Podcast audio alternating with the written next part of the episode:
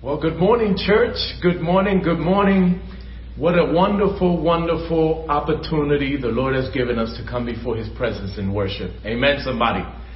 Uh, thank you so much for tuning in. I was watching the, the live feed on the monitor that I have in front of me, and um, I see so many of you have already tuned in. Uh, I saw Miguel and Bridget from New York. They're logged in, as well as Ron and Susan Clements and Clancy.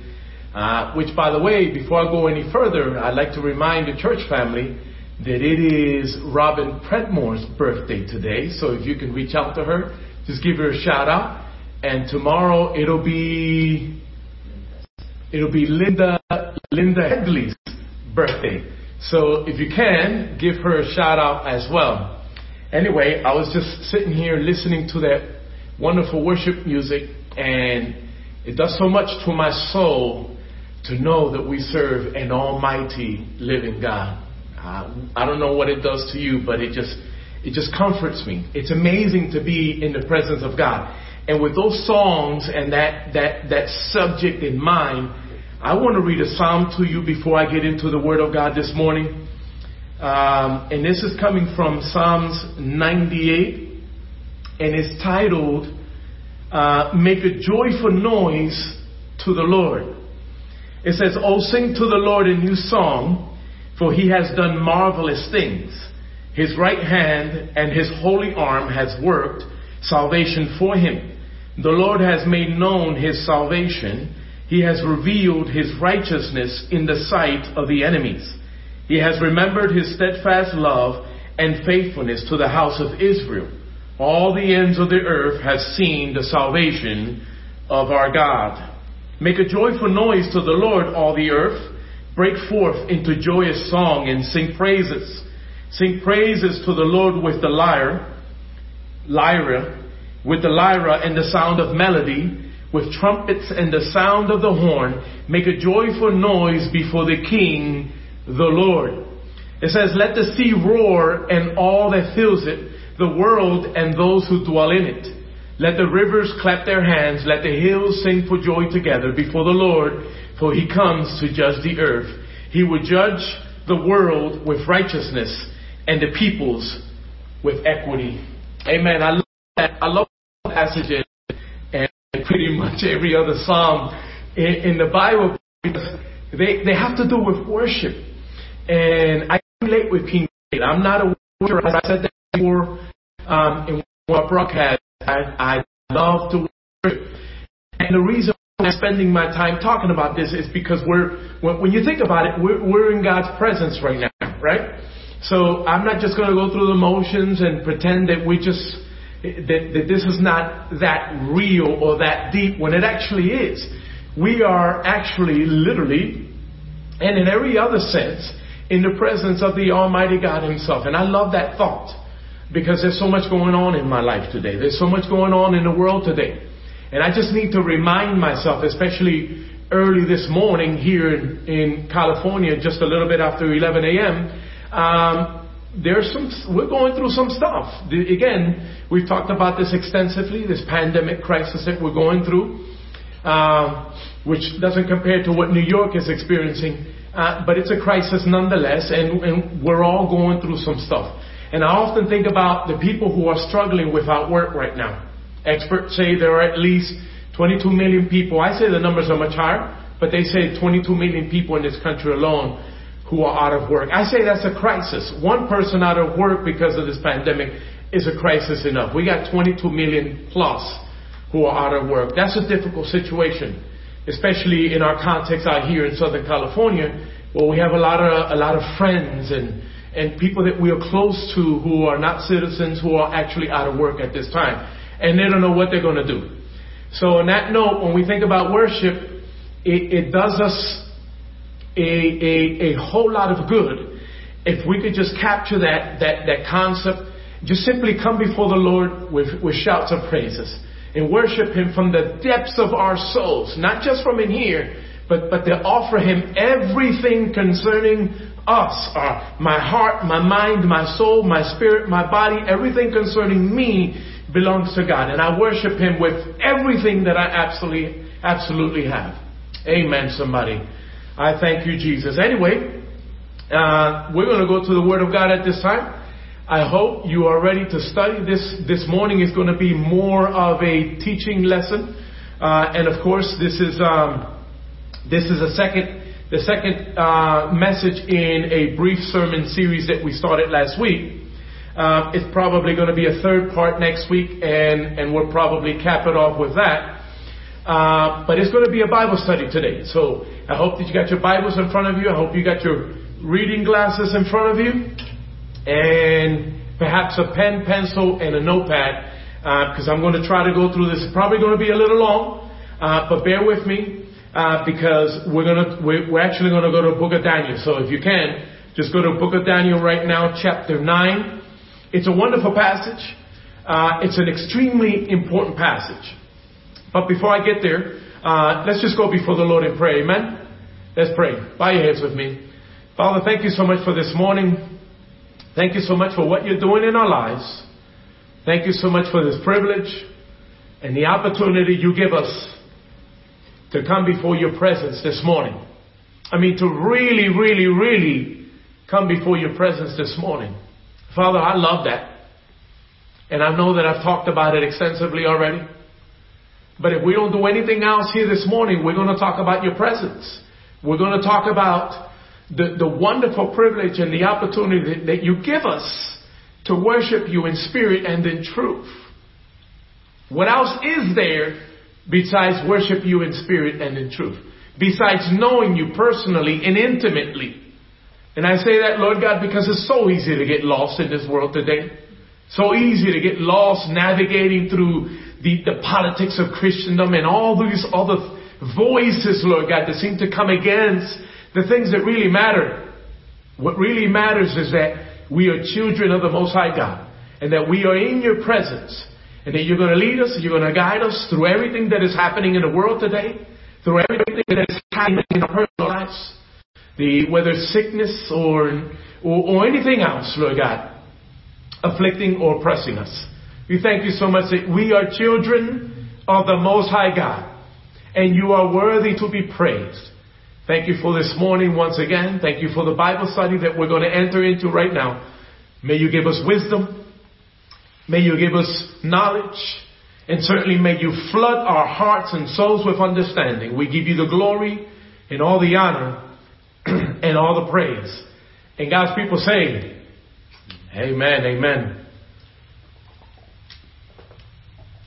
So, last week, we spoke primarily, just as a brief uh, summary concerning what we, what we were looking at last week, uh, we spoke primarily about Israel and how the nation has always served as God's focal point for all of his predict- predictions. And as such, we highlighted the idea that if we truly want to understand prophecy and its fulfillment, we need to keep our eyes centered on that tiny nation known as Israel because all prophecy is centered around that particular nation, centered around God's people. You know, on, that note, it, it kind of hurts my heart. I do a lot of reading and a lot of studying, and I come across a lot of material by certain individuals. We're not going to name any names, it's not necessary, who actually promote the idea that somehow the church, and I may have mentioned this before, somehow the church has replaced the nation of Israel in prophecy and scripture. And uh, that's not true. And so we may or may not touch on that this morning, but that is not true. We, we must, as the church, keep our eyes on Israel because God, through them, is going to enable us to understand His fulfillment of key passages of Scripture, especially Daniel chapter 9. Today, the idea is just simply to set another layer to this prophetic narrative that we started last week. It was important that we talk about Israel last week, and we kind of spent all of our time on that particular nation, but it was important because as I stated already, we need to understand the nation of Israel in order to truly understand prophecy. Today we're going to add another layer to that. We're going to talk about um, Daniel's vision or Daniel's prophecy, and this one is extremely important. It's going to be a lot of material that I'm going to throw at you, a lot of different passages that we're going to read, uh, we're going to look to. A lot of different concepts and stuff like that, a lot of different views. I'm going to pre- I'm going to be honest and transparent and present a few different views from this particular passage uh, uh, to you. Uh, but before we read this passage, it's important to note that this particular passage, this particular vision or prophecy, however you want to refer to it as, is ultra, ultra, ultra important for many reasons. Why? Number one, because it speaks about the nation of Israel and it allows us to understand where Israel is on God's timeline, on God's timetable, God's prophetic clock. It allows us, allows us to understand where the church is as well on God's prophetic clock.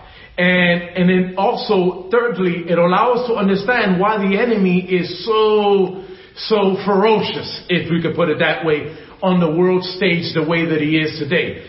This prophecy, this vision encompasses everything that transpires in the New Testament. Every prophecy, every activity, every event in the New Testament in our lifetime is fixed right here.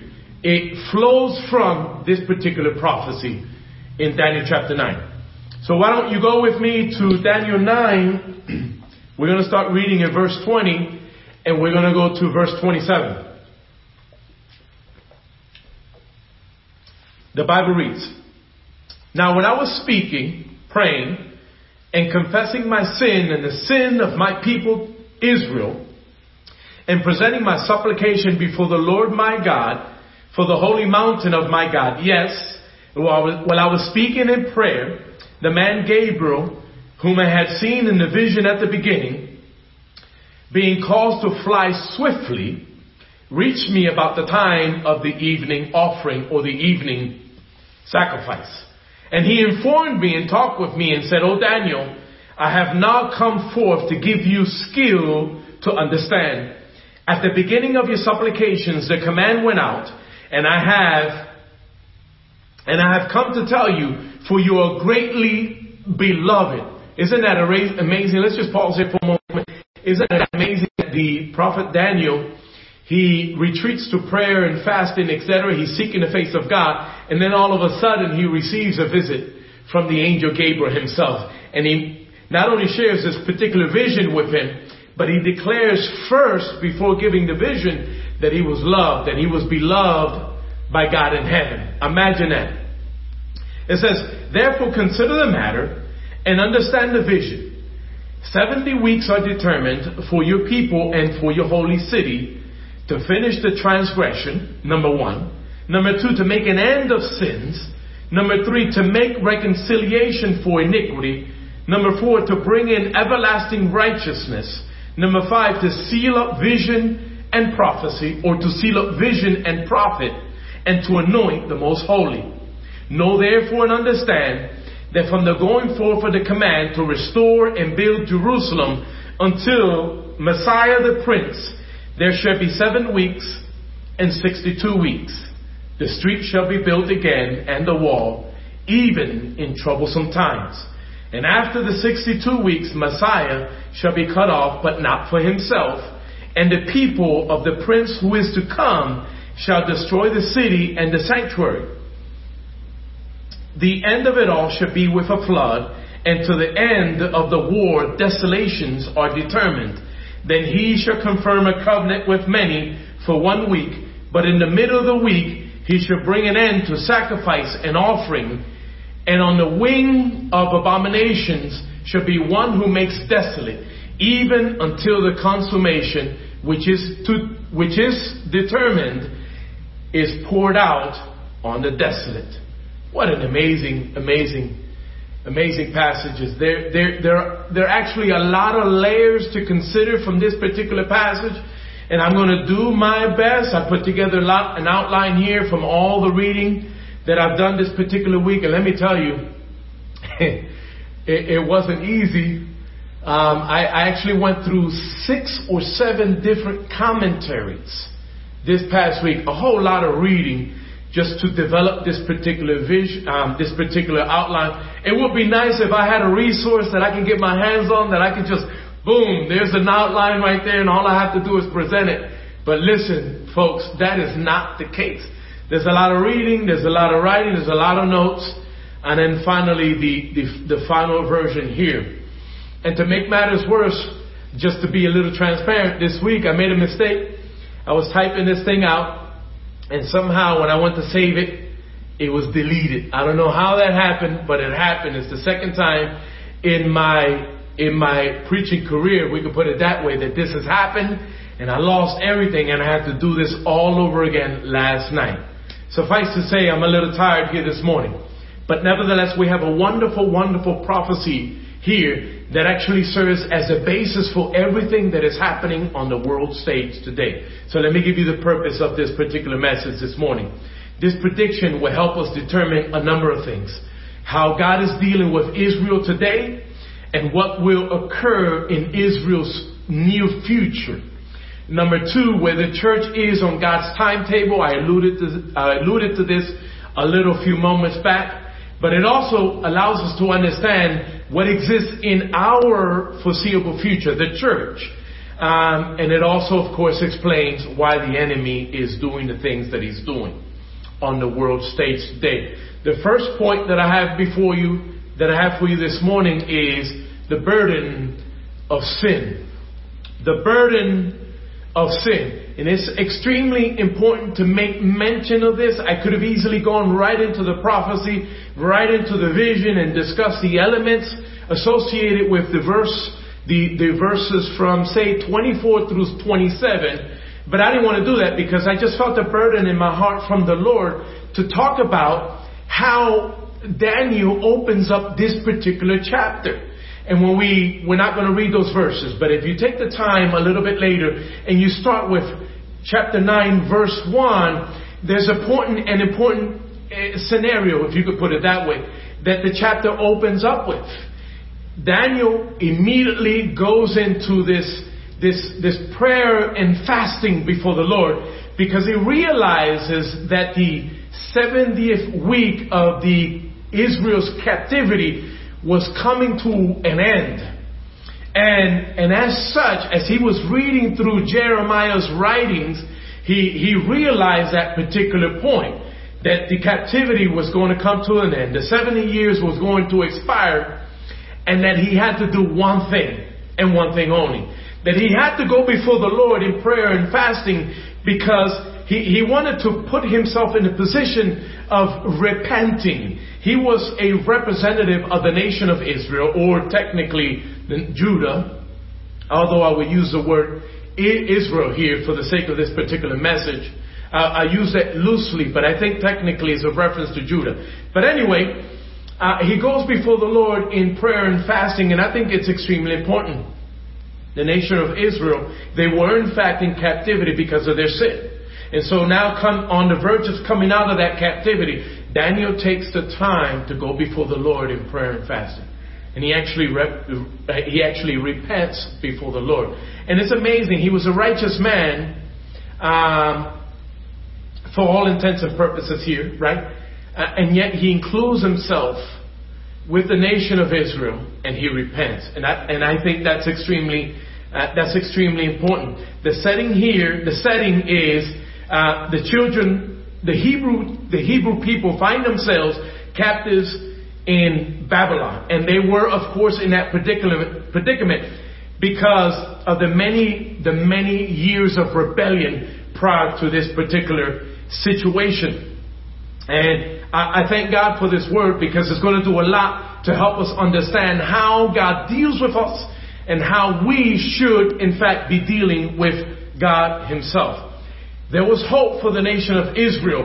In spite of the fact that they found themselves in captivity, there was a lot of hope for them. Because as I said to you already early in this particular chapter, God reveals himself to Daniel through the angel Gabriel who began to, who began to plead with Daniel concerning the hope that God had for the nation of Israel.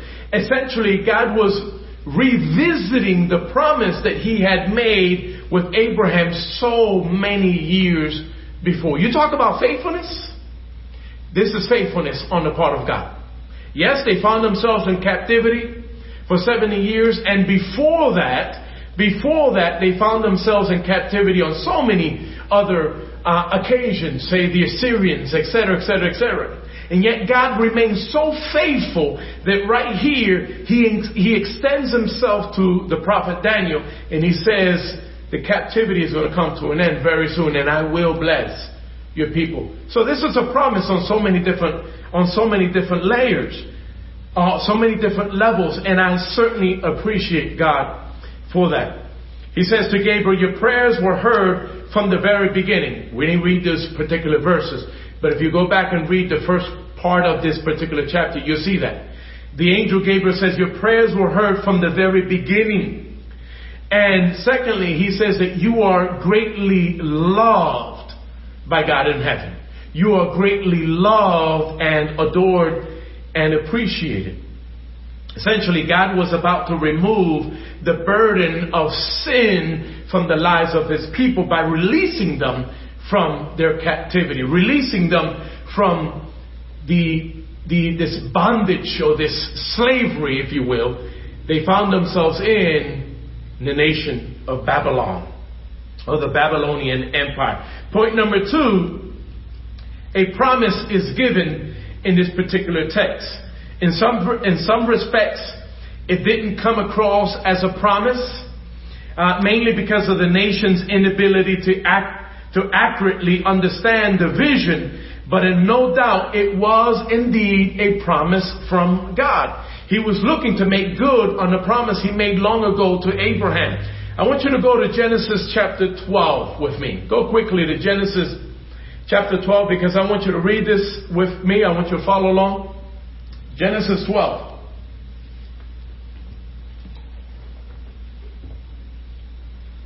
This is a promise that God spoke to, to Abraham. Adjust myself here a little bit. Genesis 12, beginning with verses 2 and 3. Um, it says, I will make you a great nation. I will bless you and make your name great, and you shall be a blessing. I will bless those who bless you, and I will curse him who curses you. And you, all the families of the earth, shall be blessed. Can you imagine how Abraham must have felt? I think we shared something along these lines last week as well. But can you imagine how he must have felt? And now consider that this is the base point for why God, through the angel Gabriel, had visited Daniel so long ago. Uh, with respect to this particular passage, go back to Daniel chapter 9. Uh, it's the basis for why God was visiting Daniel.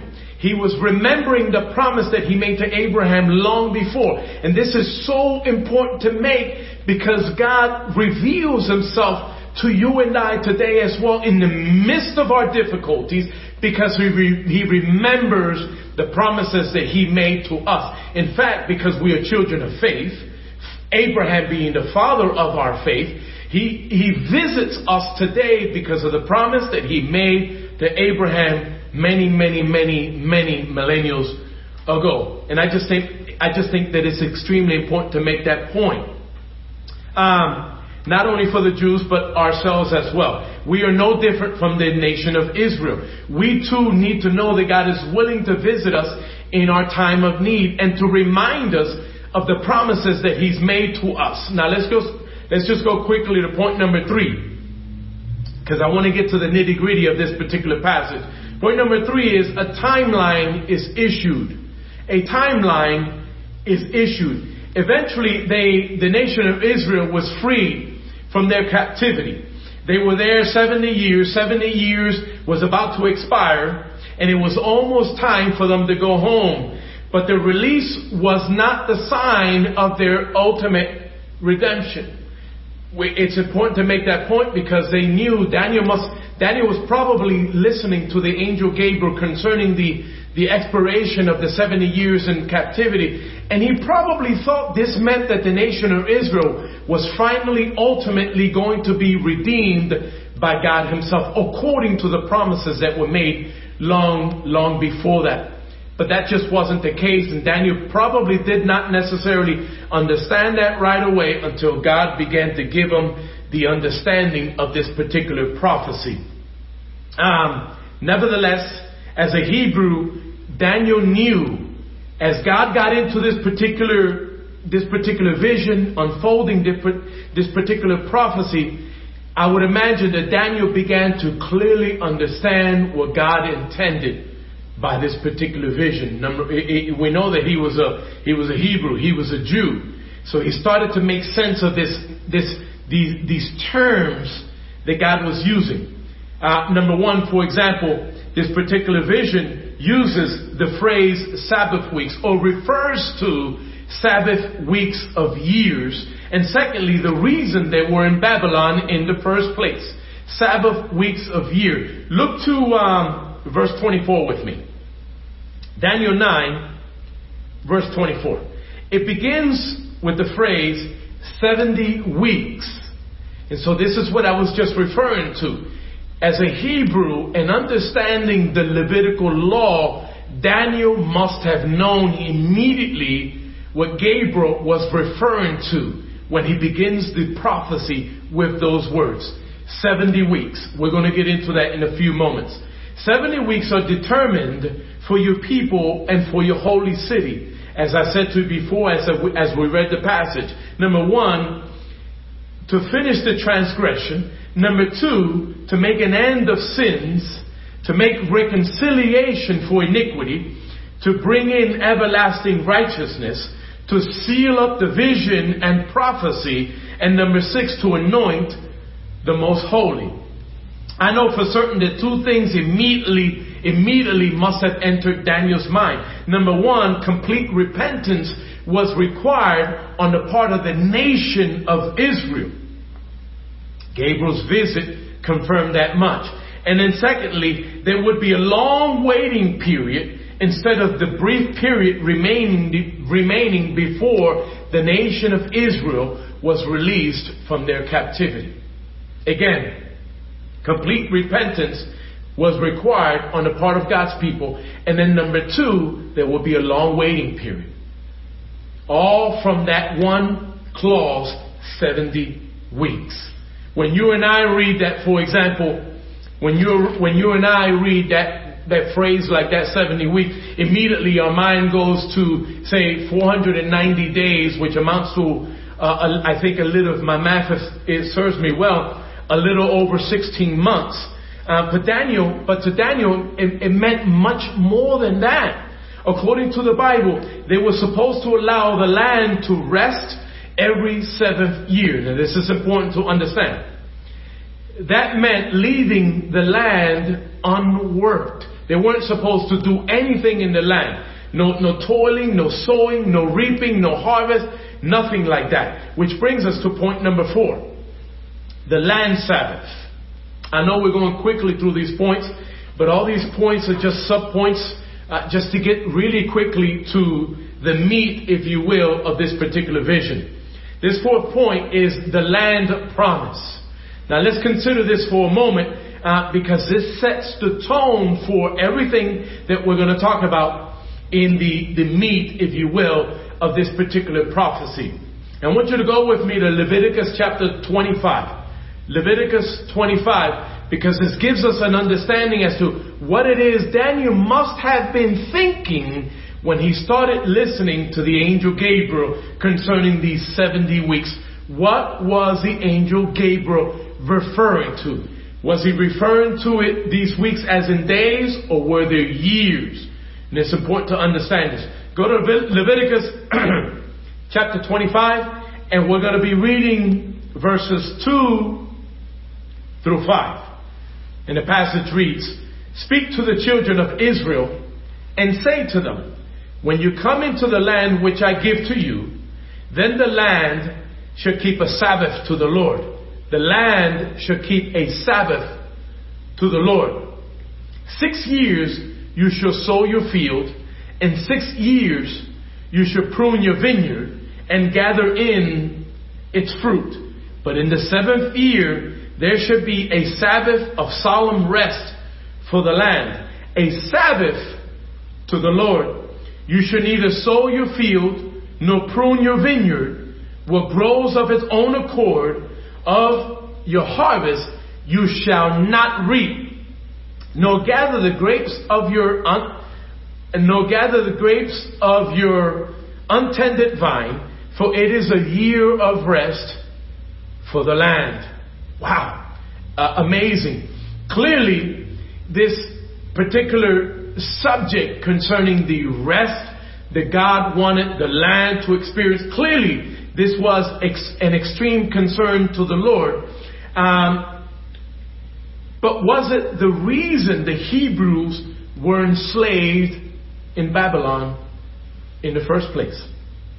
I want us to look at another passage. Just turn, stay in Leviticus, and I want you to go to Leviticus, Leviticus chapter 26. And I want us to consider another passage that relates to the consequence. The consequence. And I want to make the connection, as I just stated a few moments ago, that this was indeed one of the reasons why Israel, or Judah, found themselves in captivity for 70 years uh, in the land of the Chaldeans or the Babylonians. Leviticus chapter 26, look with me to verse 33 through 35. It says, If you do not keep my commandments, I will scatter you among the nations and draw out a sword after you. Your land shall be desolate and your cities waste. Then the land shall enjoy its Sabbaths. Did you see that? I'm going to back up again. I'm going to read those verse, those, those words again. Because I want us to make the connection between the violation of Israel and the part of not keeping the land Sabbath and why they found themselves in captivity. Let's read that again. I will scatter you among the nations and draw out a sword after you. Your land shall be desolate and your cities waste. Then the land shall enjoy its Sabbath as long as it lies desolate and you are in your enemy's land. Wow. Then the land shall rest and enjoy its Sabbaths. As long as it lies desolate, it shall rest. For the time it did not rest on your Sabbaths when you dwelt in it. Of course, I added a little emphasis there when I began uh, verse 33. But it, it doesn't get any more serious than that.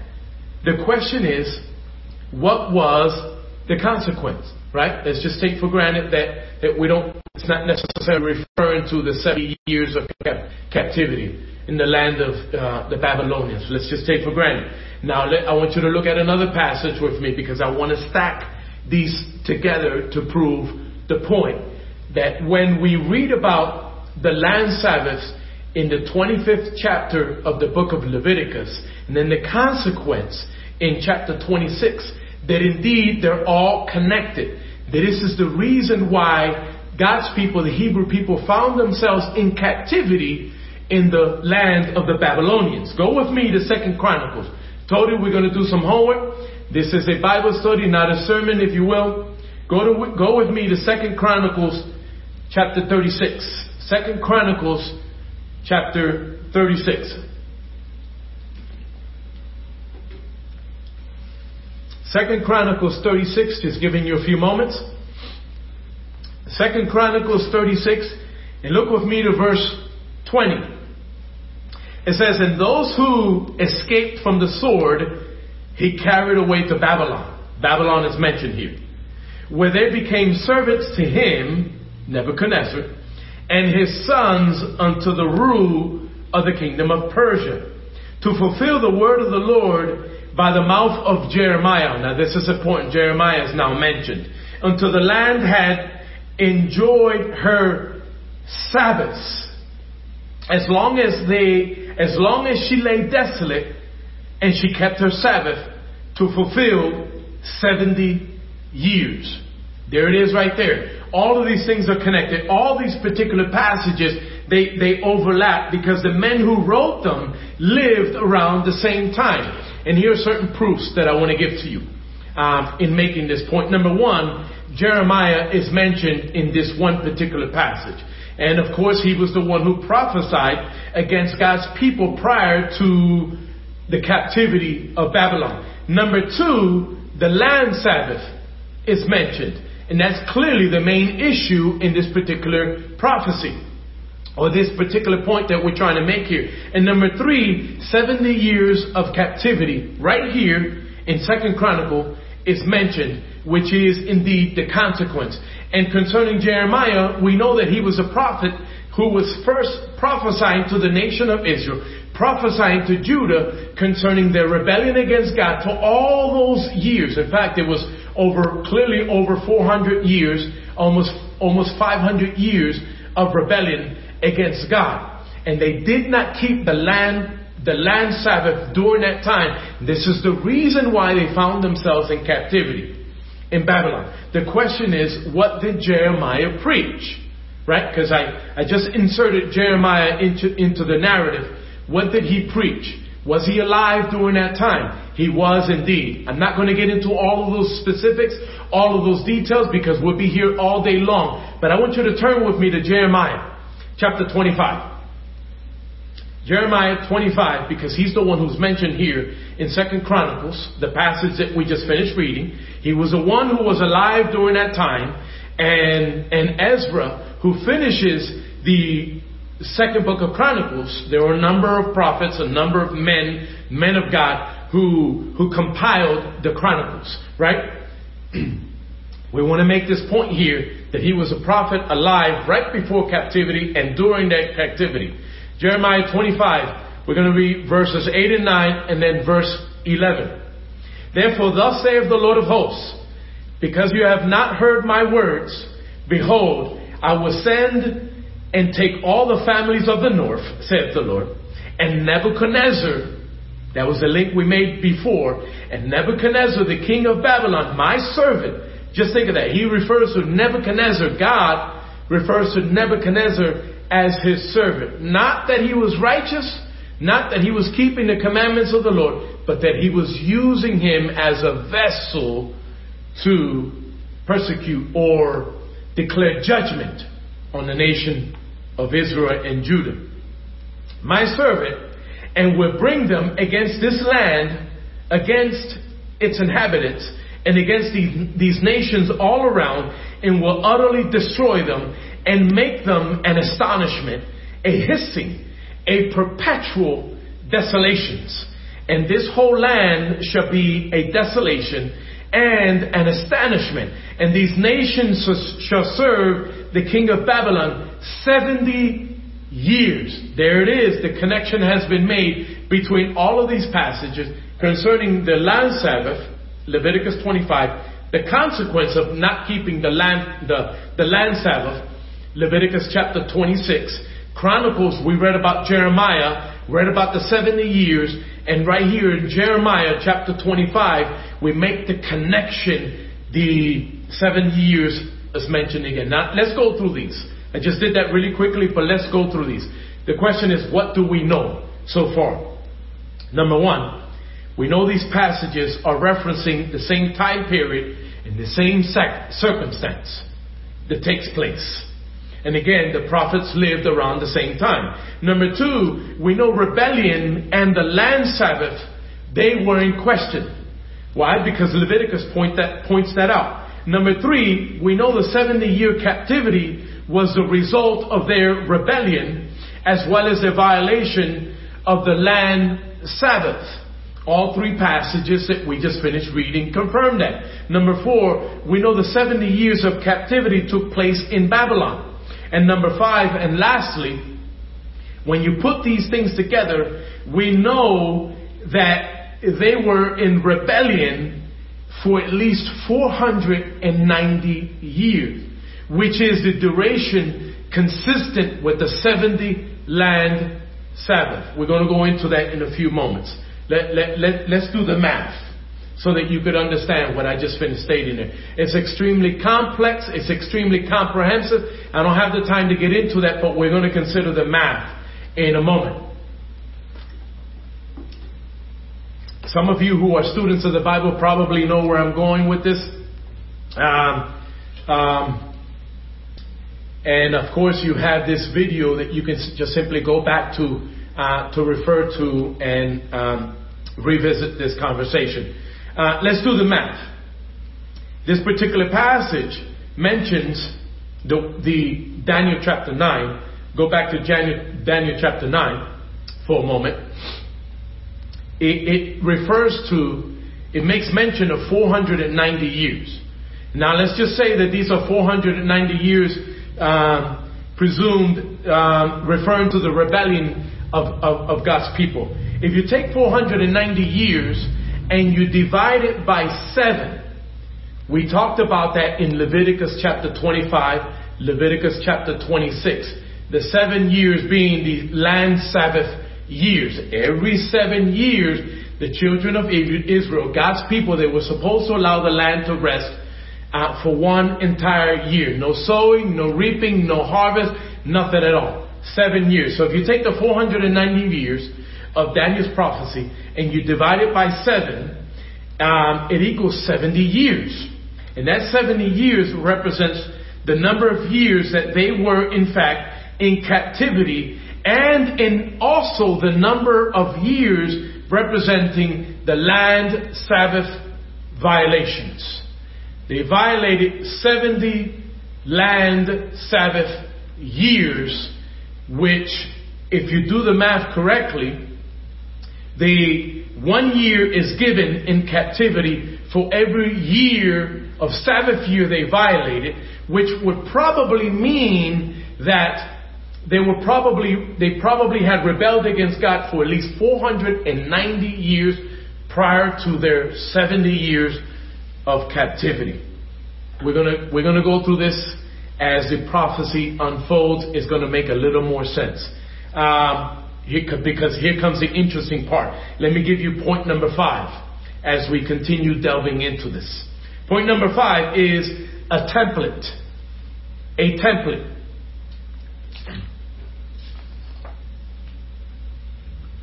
It, it seems as if when we look at Daniel's prophecy, um, go back to Daniel 9, when we, 924 uh, to be exact, when we consider the 490 years that are prescribed here, because that's what, that's what God said. It says 70 weeks are determined for your people and for your holy city. That's how that particular verse commences.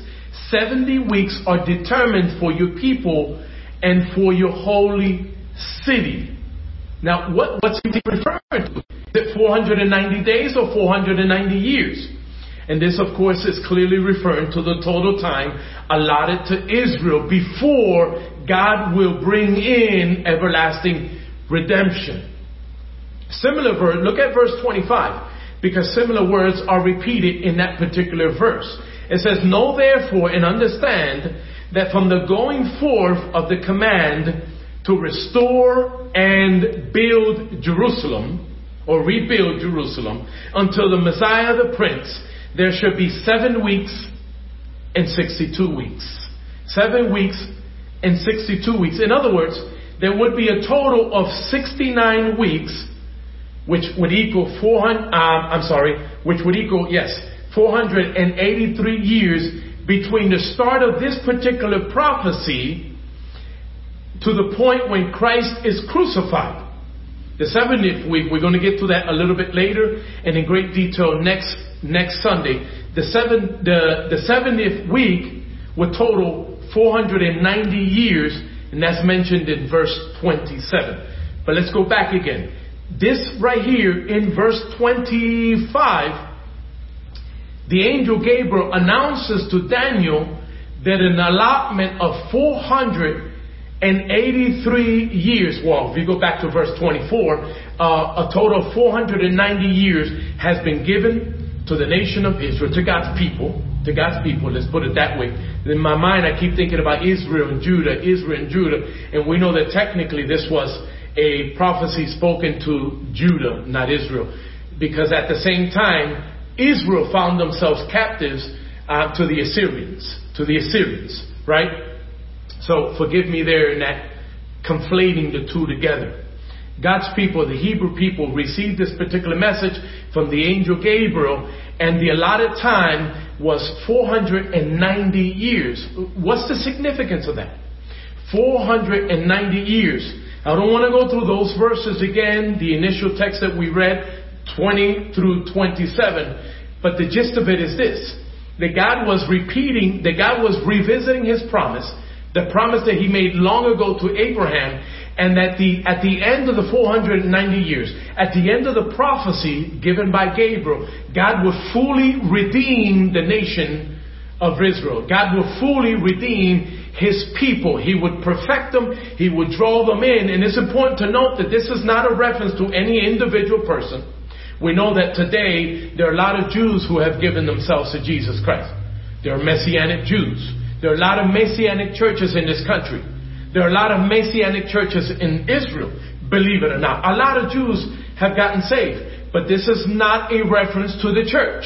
This is not a reference to those individual Jews who have gotten saved. This is a reference to the nation of Israel. So we can't get into any replacement theology or anything along those lines. God is prophesying that one day the nation of Israel would be saved. And the allotted time, and the allotted time given in this prophecy for their salvation was 490 years. But then as we move into verse 25, the angel Gabriel kind of presents a division of sorts in this particular vision, a division. He seems to separate 69 weeks from, seven, from the 70th week. And I think it's extremely clear. There are some theologians who actually, who actually say that it's divided into three parts. I'm not going to get into that too much because I don't necessarily subscribe to that. It says that the first seven, seven, the seven weeks or 49 years, because we have to multiply seven times seven. And it gets into that in verse 26, etc that the first seven weeks, 49 years, is a reference to the nation of Israel and the rebuilding of the nation. And then once that 49 years concludes, starts uh, uh, another period of 434 years between the end of the rebuilding of Jerusalem and in Christ's crucifixion. I don't, I don't see it that way. I, I say that the, those seven weeks, the 49 years, and the the 69 weeks, or rather the, I'm trying to get, get my thoughts, the first seven weeks and the other 62 weeks totaling 483 years that they are combined together. Because it took all that time for God's people to rebuild the nation, or rather to rebuild Jerusalem. And we see that in scripture. We're not going to get into that, but if you get into the scriptures in the New Testament, you listen to Jesus' words, you read other minor prophet and their messages, we see that the rebuilding of Jerusalem, the city and the nation took longer than 49 years. So uh, there are two divisions nonetheless that are spoken of in this particular prophecy. These divisions, of course, are related to the land Sabbath cycle that Gabriel referred to in the prophecy. Theologians concerning this language, let, us get into this language just a little bit. The Hebrew language, concerning the Hebrew language in this text, the weeks of years is mentioned. It says 70 weeks. Let's go back to the verse. Look at verse 24. It says 70 weeks are determined for your people and for your holy city. And then verse 25, Know therefore and understand that from the going forth of the command to restore and build or rebuild Jerusalem unto Messiah the Prince, there shall be seven weeks and 62 weeks. Is it a reference to days? Was it a reference to years? Right here, according to theologians, uh, related to the original Hebrew language here, is referring to weeks of years weeks of years and not weeks of days. Not 490 days, but 490 years. Therefore, 70 weeks equals a period of 490 years related to this particular prophecy. One year is given for every day in question, totaling 490 years. Um, also, um, go back to verse 24. Because in this in, in verse 24, after 70 weeks are determined for your people in your holy city, there are six goals that are mentioned there. So God is speaking to the nation, to God, to the Hebrew people. He's speaking to his people once again, and he gives them six goals that he wanted them to conclude. He wanted them to finalize six goals before their complete redemption at the end of 490 years. And while the emphasis of this particular lesson is not on those six goals, it's important to, to at least refer to them so that you see, so that as you think about prophecy and as our prophecy unfolds, it, it, you have to, number one, think about the nation of Israel because all prophecy is centered around the nation of Israel. And as you contemplate the nation of Israel, you got to think about what God has laid out to them prior to the completion of the 490 years um, and their complete redemption. The question that I have before you now is can we determine when these things will come to pass? Can we determine when these things will come to pass, which brings me to point number six. We're going to get right back into these verses. Don't worry, I didn't leave anything else. Just got it out, rather. I just got to give it to you one layer at a time for, for, for my sake. Point number six is start time and prophecy divisions. Start time and prophecy divisions. Verse 25, it gives us a working timeline for the fulfillment of this prophecy. It doesn't necessarily give us a precise start time or finish time. And I know for those of you who are uh, students of the Bible that probably came across as a little controversial, not knowing the start time. But here's what I mean. That the, because of the controversy related to the start time, we don't necessarily, we can't not, we cannot necessarily fix ourselves on a precise start time. There are four different views, and I'm going to give you these views here this morning. There are four different views to the start time, so it makes it difficult for us to know exactly when this prophecy started. Now, what am I referring to? 70 weeks are determined for your people and for your holy city. And then verse 25, Know therefore and understand that from the going forth of the command to restore and rebuild Jerusalem until the Messiah. So it speaks of a, start period and it speaks of an end period. We don't necessarily know the precise start time because it's so controversial. I got to put that out there uh, because you need to know the four different views that exist. And depending on what authority you read, what commentaries you read, one one particular commentary, uh, author of the commentary may refer to one particular view.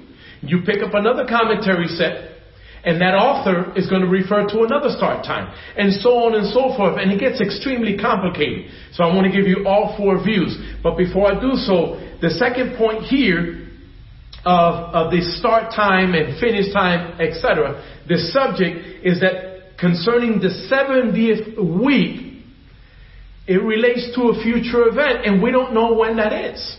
It hasn't happened yet. We don't know when that's going to come to pass, so we don't know exactly when this prophecy of 490 years is going to be concluded or, or made complete.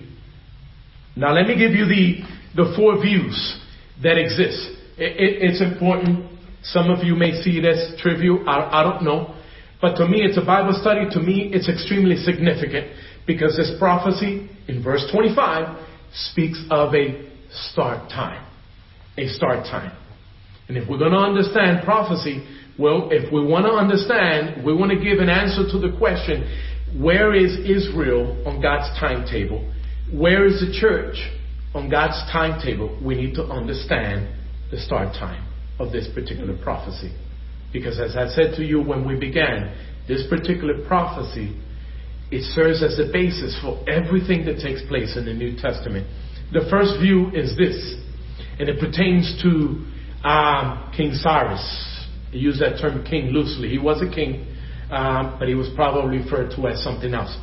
King Cyrus, in the first year of his reign, he gave the decree to rebuild the temple in the year 538 BC. And I want to read this to you. In fact, I want you to go to Second Chronicles because I want you to see this. Make a note of this on your notepad if you're hopefully you're taking notes, right? So that you can refer back to this uh, a little bit later. But you need to understand this. Second Chronicles, Second Chronicles chapter 36.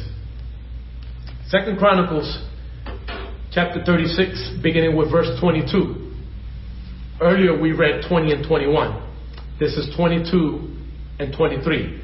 It says, Now in the first year of Cyrus, king of Persia, that the word of the Lord by the mouth of Jeremiah, there it is, connecting it once again to, to the narrative in Daniel, in all of Daniel to begin with. Now in the first year of Cyrus, king of Persia, that the word of the Lord by the mouth of Jeremiah might be fulfilled, the Lord stirred up the spirit of Cyrus, king of Persia, so that he made a proclamation throughout all his kingdom and also put it in writing, saying, Thus saith Cyrus, king of Persia, all the kingdoms of the earth the Lord God of heaven has given to me. And he has commanded me to build him a house at Jerusalem, which is in Judah, who is among you, who is among you all of his people? That's a question. I know it sounded like a statement. I totally messed that up. Who is among you of all his people? This is the New King James Version. May the Lord his God be with him and let him go up. So he makes a, a decree. He's listening to God, probably heard from the Spirit of God himself, not necessarily within him, right? Because this is a pagan king. Uh, for sure. That's not a, that's not a question there. But yet God reveals himself to him. God burdens him concerning the rebuilding of the temple in Jerusalem. He makes this proclamation. He talks to the leaders of the of God's people, of the Hebrew people, and he instructs them to go ahead. He basically gives them permission to go go into Jerusalem to rebuild the temple, and anybody who wanted to go with whoever it was, I'm not sure if it was Ezra, etc., that they were able to go. That's what's happening here. But remember, bear in mind that this took place 538 BC according to our records, which are, for the most part, precise concerning this particular decree. The second view is Darius the first. Darius the first.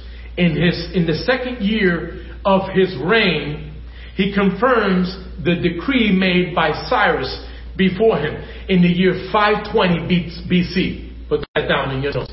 520 BC. Go with me to Ezra chapter 6 because I want you to see this. Ezra chapter 6. We're going to be reading verses 1, 2, and 3, and then 6 and 7.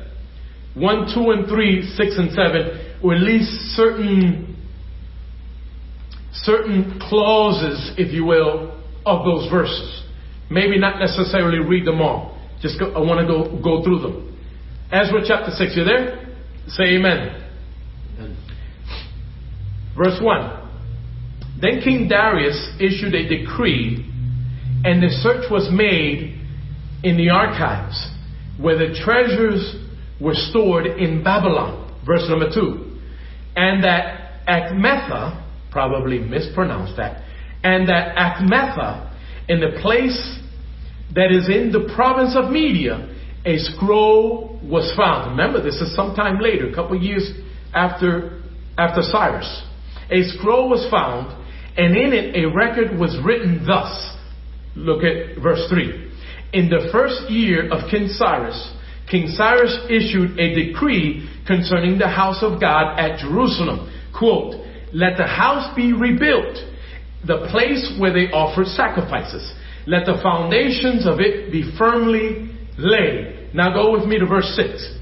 Now therefore, Tattenai, probably another mispronouncement.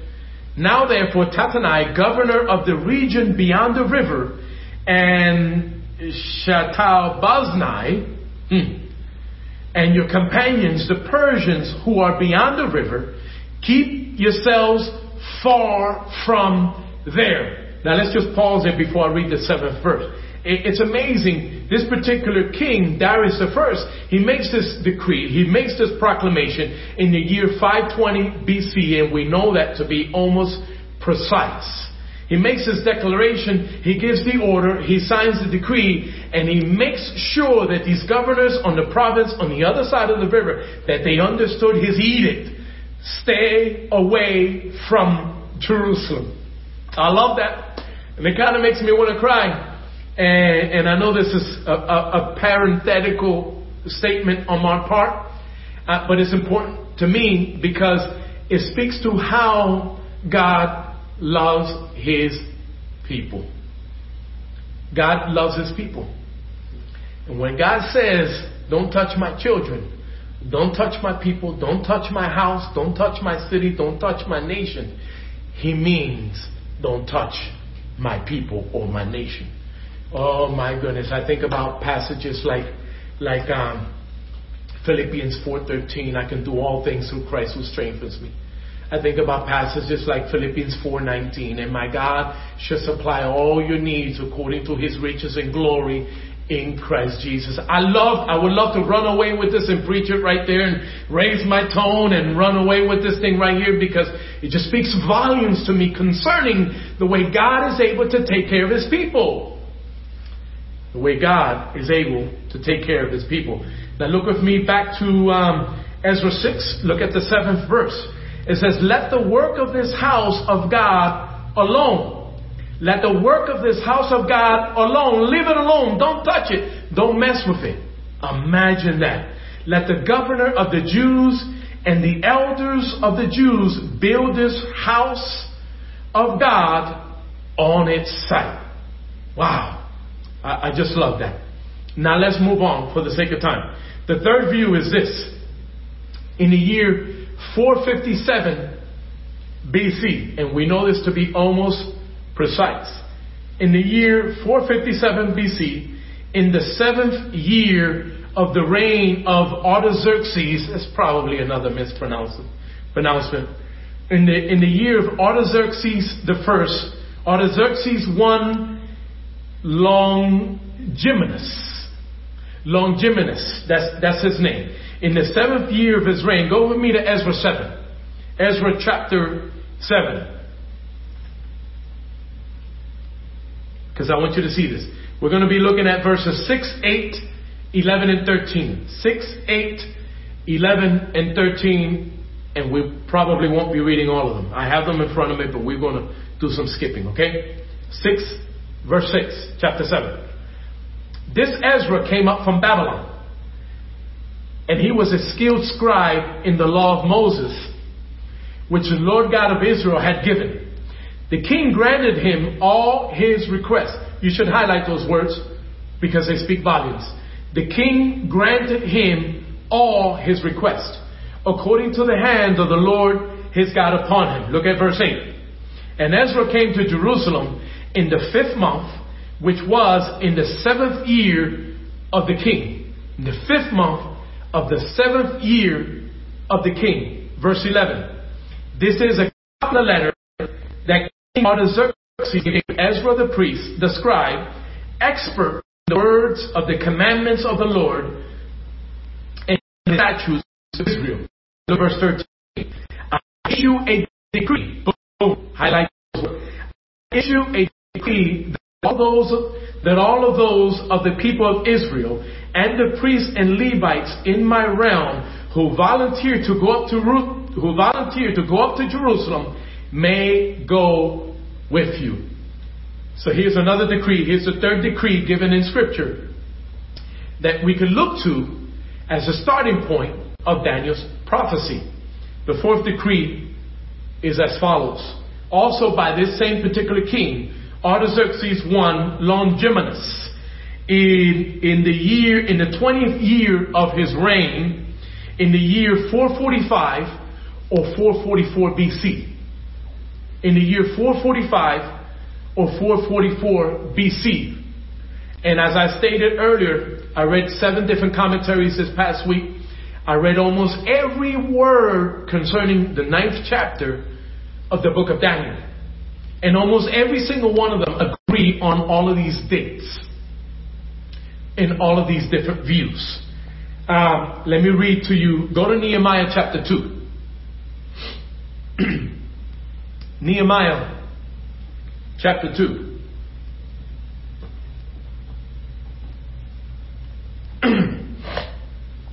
We're going to be looking at verses 1, 4, and 6. Verse 1, 4, and 6. Nehemiah chapter 2, just giving you a moment. Verse 1, 4, and 6.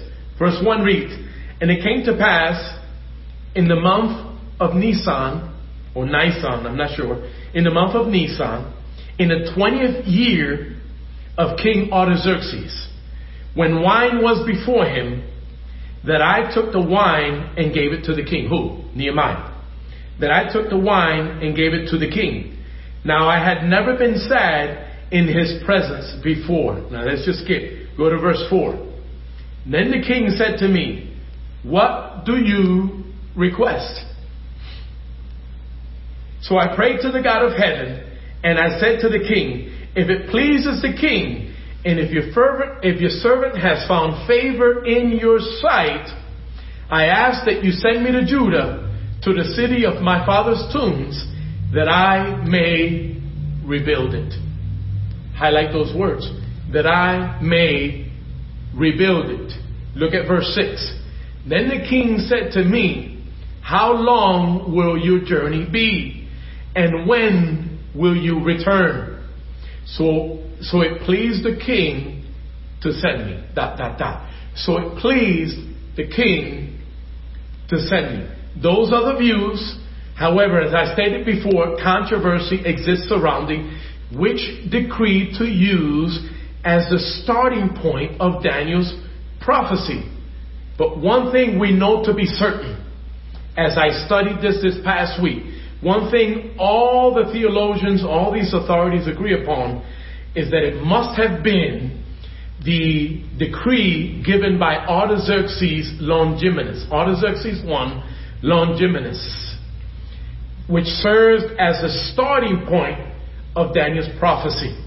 He made two separate ones, two separate decrees as we went through them, one in 457 BC and the other in 445 or 444 BC and either one of them or both in combination, and I say both in combination because some of these commentary sets that I read this week actually present that as an option that both his decree in combination serve as a starting point for Daniel's prophecy. And so, based on the tentative use of those dates, the completion based on the, the tentative use of those days, the completion of the 69 weeks in Daniel 9:26 places the fulfillment of that prophecy of those 69 weeks at the crucifixion of Jesus Christ. So the starting point was probably somewhere between 457 BC 445, 444 BC. And when you start the time, the timetable, the timeline of 69 weeks, 483 weeks in, let's back up. Why 69 weeks? It's because the 70th week allotted for the redemption of Israel is spoken of as a division, as a separate period and that's given to us in verse 27, Daniel chapter 9. We're going to discuss that next week. So there are two periods or divisions. This first division, 69 weeks, the starting point of which is that the decree given by Artaxerxes I Longimanus in either 457 BC or 445 or 444 BC, more than likely 445 BC, from that starting point to the crucifixion of Jesus Christ, uh, we have a total of 483 years, the completion of the 69 weeks of Daniel's prophecy. I think that's extraordinary. Now I want to challenge you. I want to, I want to compel you to do your own homework. Pick up some commentary sets. Go online. Study this. And if you want, I can send you a link to some of the things that I considered myself so that you can review this on your own time so that you can see how significant and how powerful this is. Why? Why is it so significant? Because again, this particular prophecy serves as a basis for everything transpiring in the New Testament. The basis for all of prophecy and its fulfillment in the New Testament. It helps us determine where the church is. We're going to look at that a lot next week. It also helps us to determine what Israel is on God's timetable. We're going to consider that a lot next week as well. For now, I'm, I'm drawing to a close. I have a couple points that I want to make here, a couple things that I want to share with you uh, concerning the latter half of the point that I was making concerning verse 25. And I want to get to that in a moment. But just, let's just pause here for a moment and think about how God is so precise in scripture.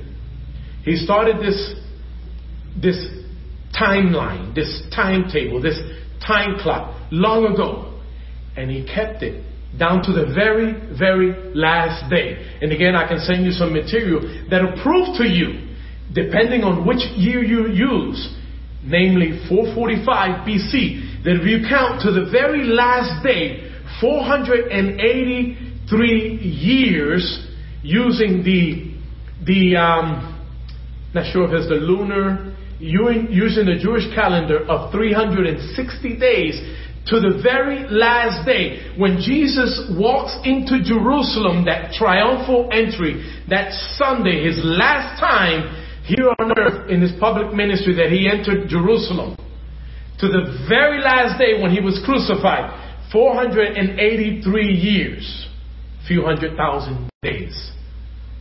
Precisely. Amazing. Now concerning Concerning the last portion of this point that I was making, go back to 925.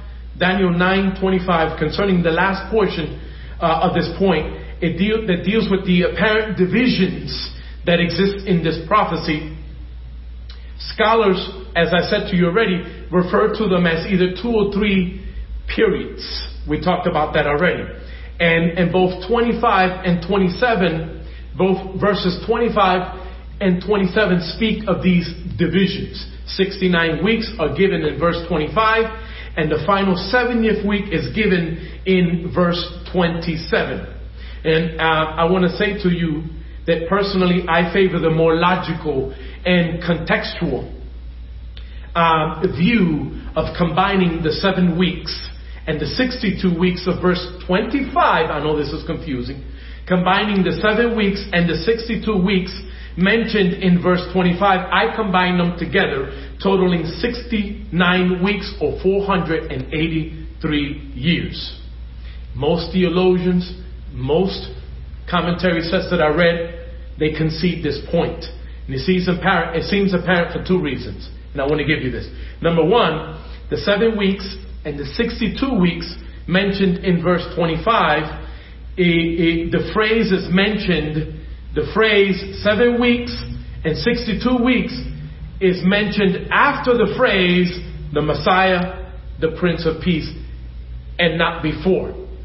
So it's referring to a period of time after. The secondly, the rebuilding of the city of Jerusalem to its completion took longer than 49 years mentioned in the seven weeks. And those are just two points. I know uh, it, it, may have come across a little confusing there. Uh, because in my mind it's just so comprehensive and it's just so difficult to, to, to lay out here. But the Messiah is mentioned first. And this particular phrase comes up after.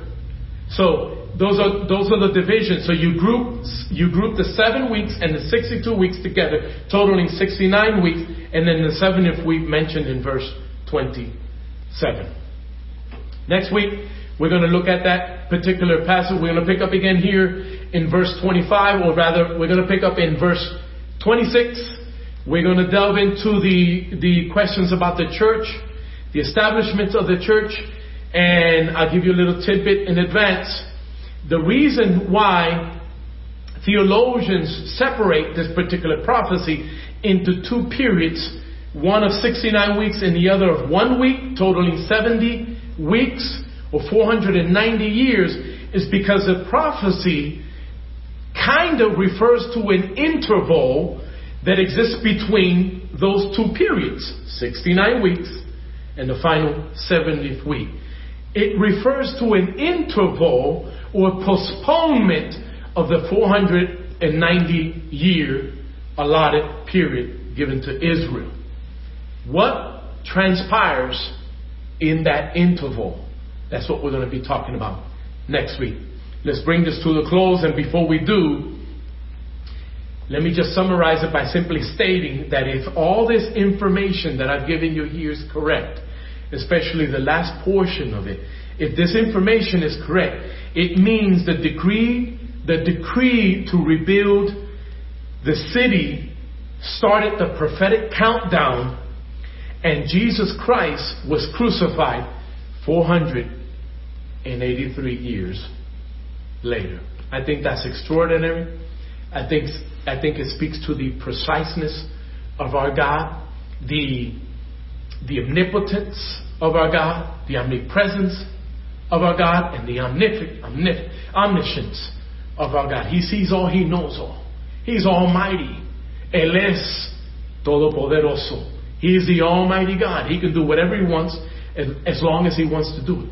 And right here, He made a powerful declaration through the angel Gabriel to the prophet Daniel that would encompass everything happening on the world stage today. Let's pray.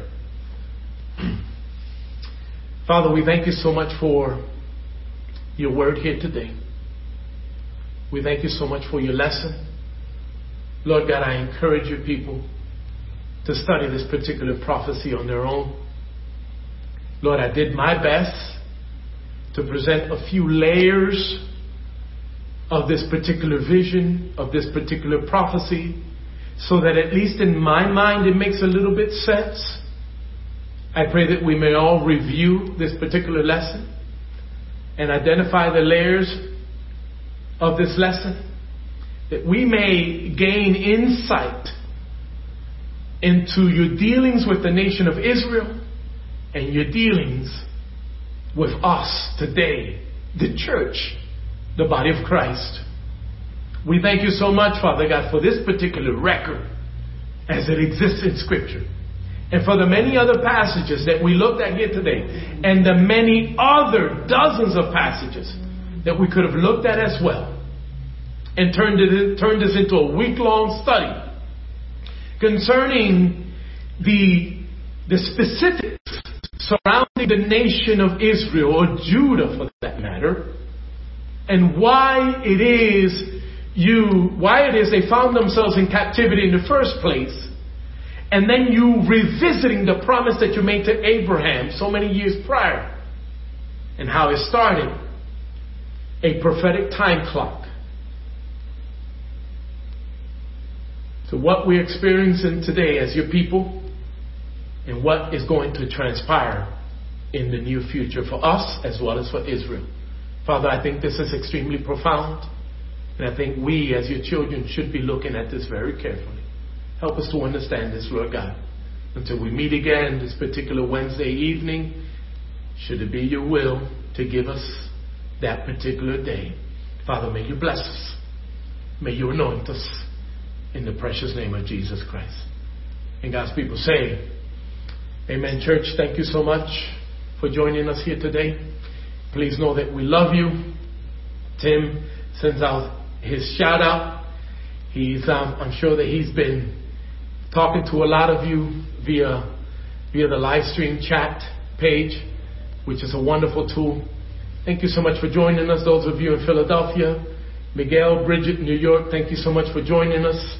Uh, Chrissy and Bobby Joe, in um, the suburbs of Philadelphia. Thank you so much for joining us. If you have indeed joined us, church family, Norwalk Grace, Grace Norwalk family, thank you so much for joining us. Please know that we're praying for you. Please give me a call should you need um, anything from me. If you need a conversation, you need some prayer, you need me to come drop off something, I can do that. Those of you who are elderly, uh, if you need us to drop something off, please do not hesitate to ask. I still have, this might seem a little embarrassing to those of you in Philly, but as you hear this, but listen, I still got, I still got toilet paper rolls. So if you need toilet paper, I got cases of it still. If you need some, just reach out to me, send you, send me a text, send an email, reach out to Tim, um, type it into the chat right now. We'll get it and I'll get it out to you. I'll put it in a basket. I'll wear my mask. We'll get that out to you. And also, we haven't forgotten. We know that next Sunday is Mother's Day, I believe. Next Sunday, next Sunday is Mother's Day. We'll, we'll my wife and I are t- thinking through some things. We're going to purchase some things um, this week. And um, you may be surprised to find something on your doorstep um, this coming Sunday. Amen. God bless you. I love you. Till I see you again. I love you in the name of the Lord. God bless you. Amen.